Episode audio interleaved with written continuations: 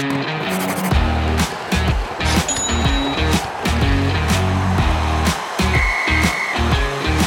and welcome back to Fantasy Hockey Picks and Bets for a special Monday edition. Uh, a lot of games. That's why I'm saying it's special.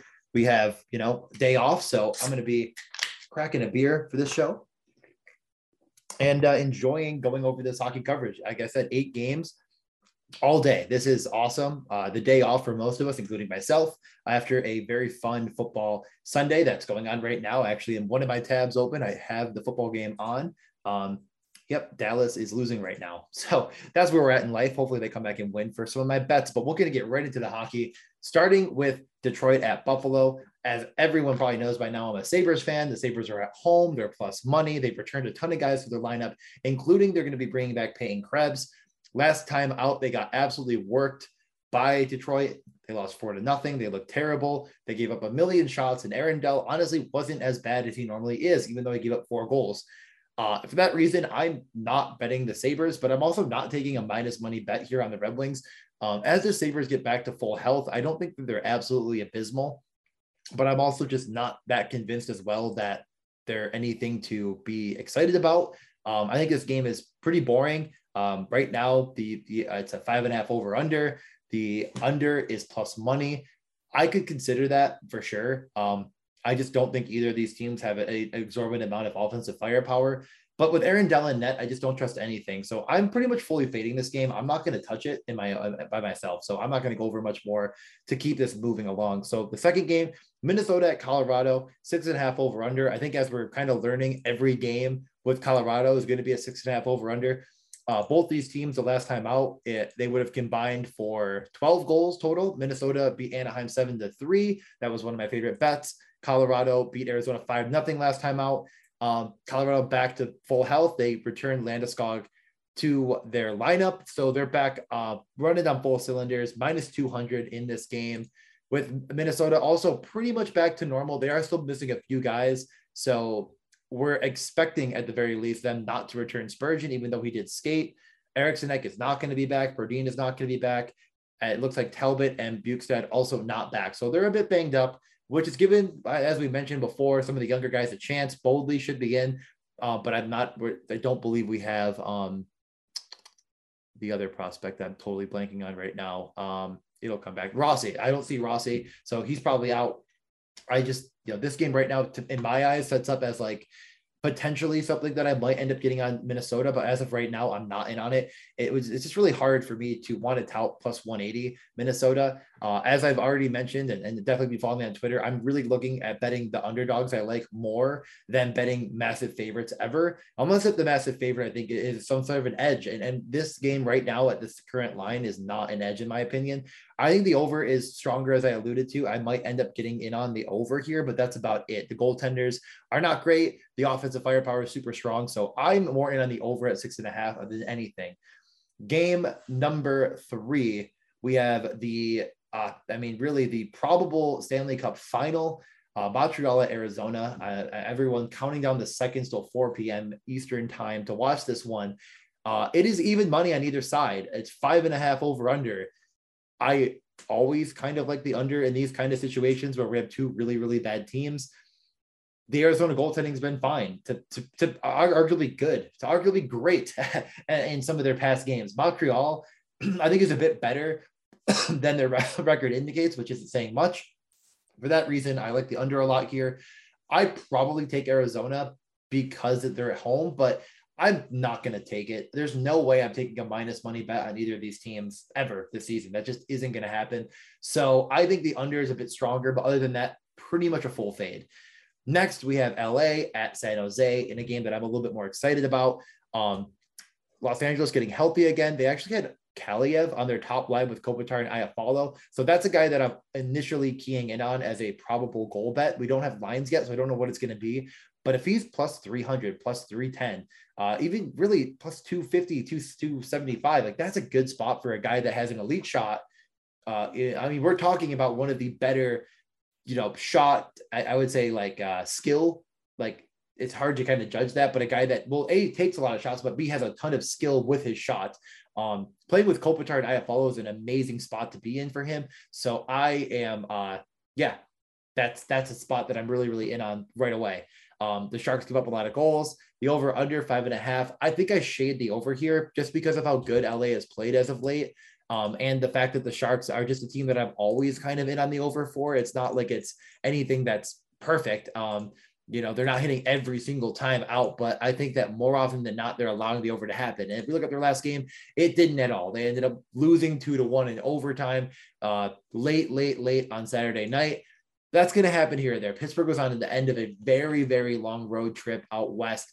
I'm not buying it that uh, you know that's going to be indicative of the future for these two teams. You know, both of them hitting the under last time out. LA winning three to one against Seattle in a game that was just weird, but it doesn't really matter. I am back. You know, I'm thinking let's do it. Let's get in on this game potentially being an over five and a half. I like it okay. I'm not sure if it's incredibly strong, and I'm definitely going to wait until Monday, you know, afternoon to place it if I do.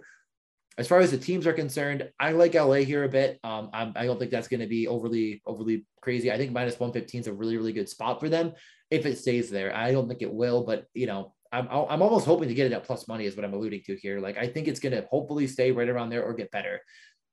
Next, we have Chicago at Seattle. Chicago's going to return some players. They're going to return um, Jake McCabe. They sent back Lukas Reichel and Ian Mitchell to the AHL affiliates. So they might even return some more players. Yeah, I I could talk myself into them, but I, have sort of been a, a psychopath with Seattle, just continuously wanting to bet them because they just seem to be a lot better than their record indicates.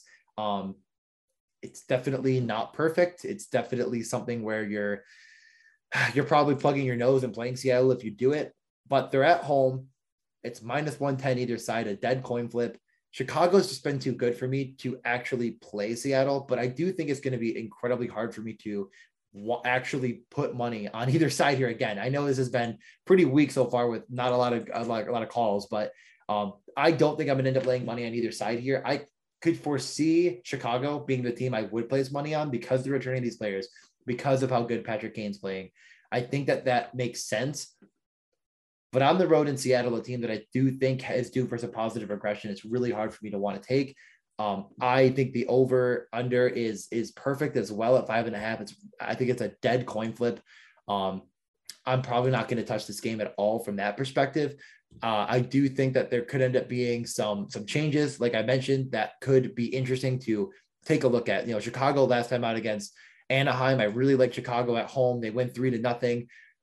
Reichel with Kane, I thought that was really fun, but you know, Reichel's gone now. We're not going to have him for this game. So one guy that's kind of been popping as well is Hagel, who did score at five on five, played with Patrick Kane, and was on the top power play. So I think that's more of an interesting way to just play this game in general is just taking a guy like Brandon Hagel, who I do think is a really, really good player.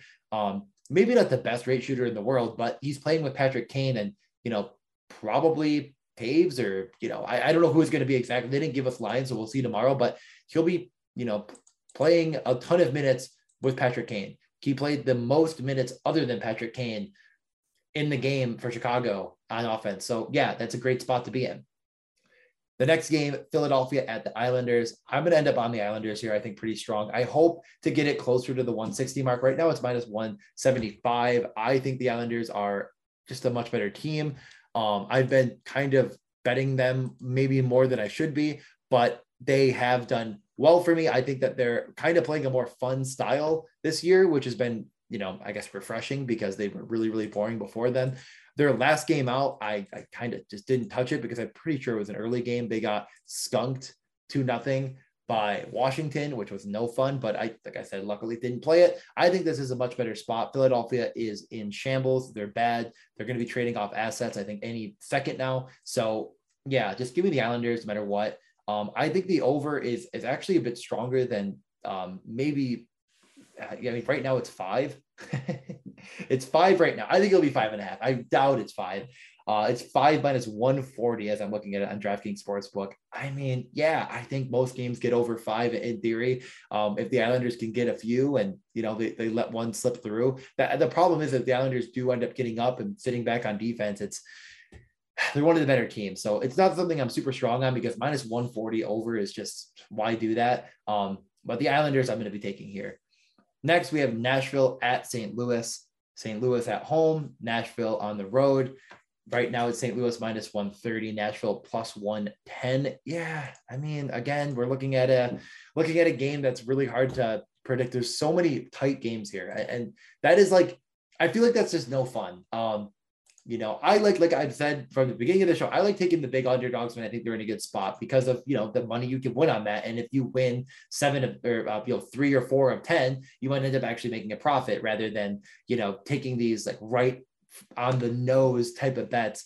But I mean, I think Nashville probably is just fine to take here. I you know St. Louis gave me a scare against Toronto, but St. Louis was projected to have 2.3 expected goals from HockeyViz, and they put up uh, what a five spot. That's just not going to happen again. I think Nashville is a much better team. So I kind of like Nashville and the under here, kind of combining that, maybe under five and a half. I know the parlay builder um, can be can be a bit tricky to play with and find the right thing, but I, I think that's a, that's kind of the way I'm looking at this game, and probably going to end up betting it. Nashville under five and a half, under six, whatever I end up kind of deciding on if I want to have that push option because Juuse Saros is still one of the best goalies in the world.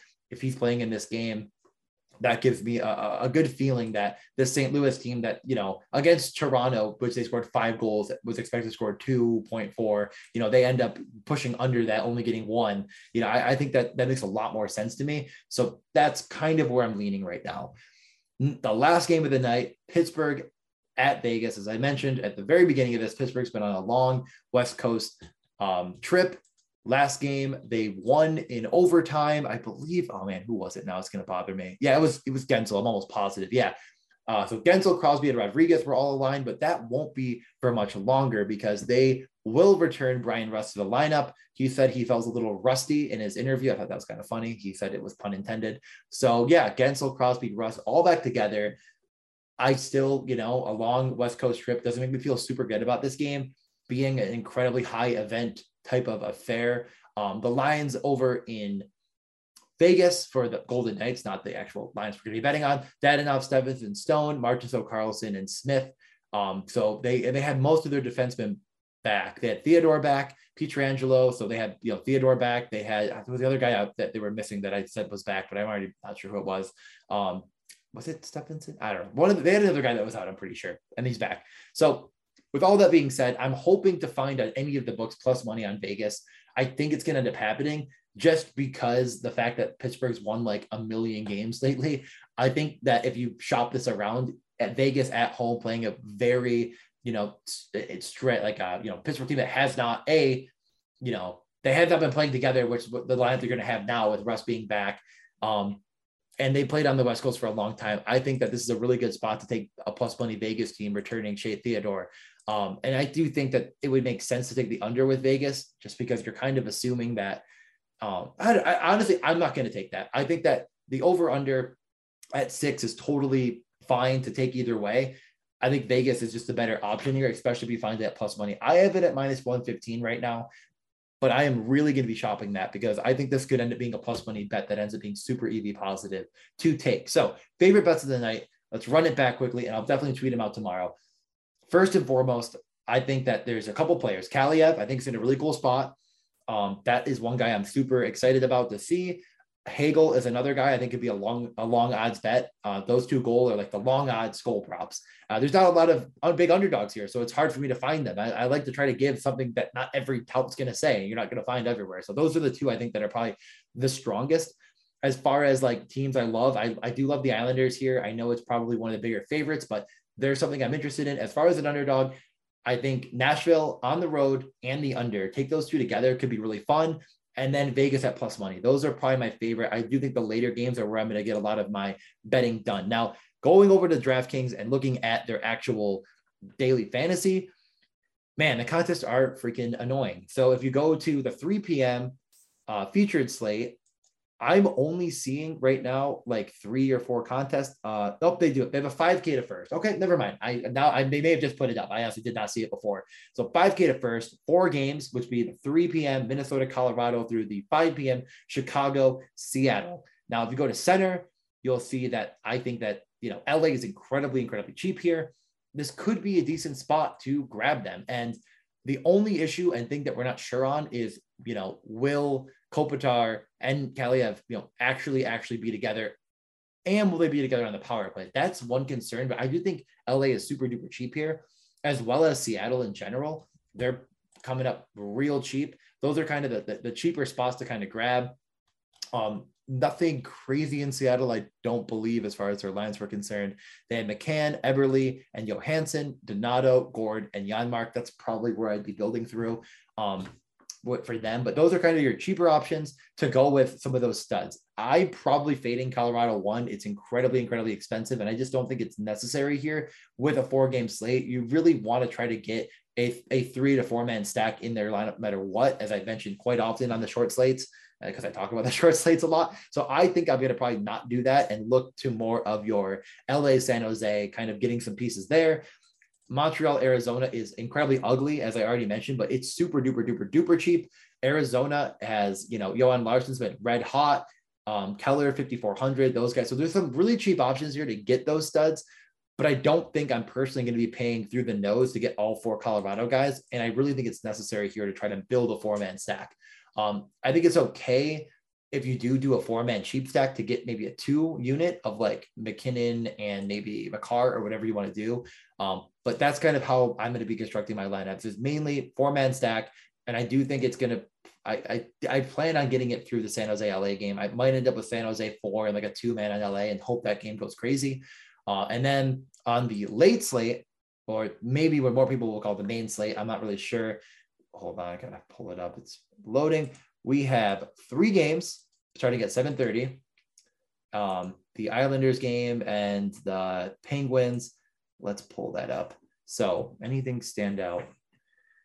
Ah, no, not at center. Center looks pretty pretty normal. I mean, I I mean, like I mentioned from the beginning, I think I'm just gonna stack through one of the Vegas lines and, and make it easy on myself. They're pretty freaking cheap. Um, you know, I think that the easiest way of doing things is probably just the Karlsson line that four man with uh, Pietrangelo probably makes a lot of sense. Uh, we don't know the power plays because they haven't at Theodore, uh, but Theodore 5700 could be interesting to put in with that as well. And then Nashville, um, uh, they sh- I believe they'll get Forsberg back. I'd be I'd be pretty shocked if they didn't get Filip Forsberg back but you know you might get some people that don't see that and that end up not playing him. He's almost definitely going to return at 6200 so i think i'd probably end up building with Saros in net as long as he is the starter of course at 7500 a couple of nashville pieces. Um, i think the easiest way for that would just be to take duchene take Josi take forsberg. I think that's going to be pretty unique because a some people might not even like think about forsberg until it's too late. Um, you could get all that together and then go a little bit cheaper with Karlsson and Marchus. Uh, Marchus was actually expensive, but that's you know the, the beginning build of my lineup. I'm probably going to end up with a Nashville stack. All right, this is probably gone long enough, and you're probably going to watch a lot of the football anyways. So cheers, enjoy your Monday slate. Talk to you on Friday.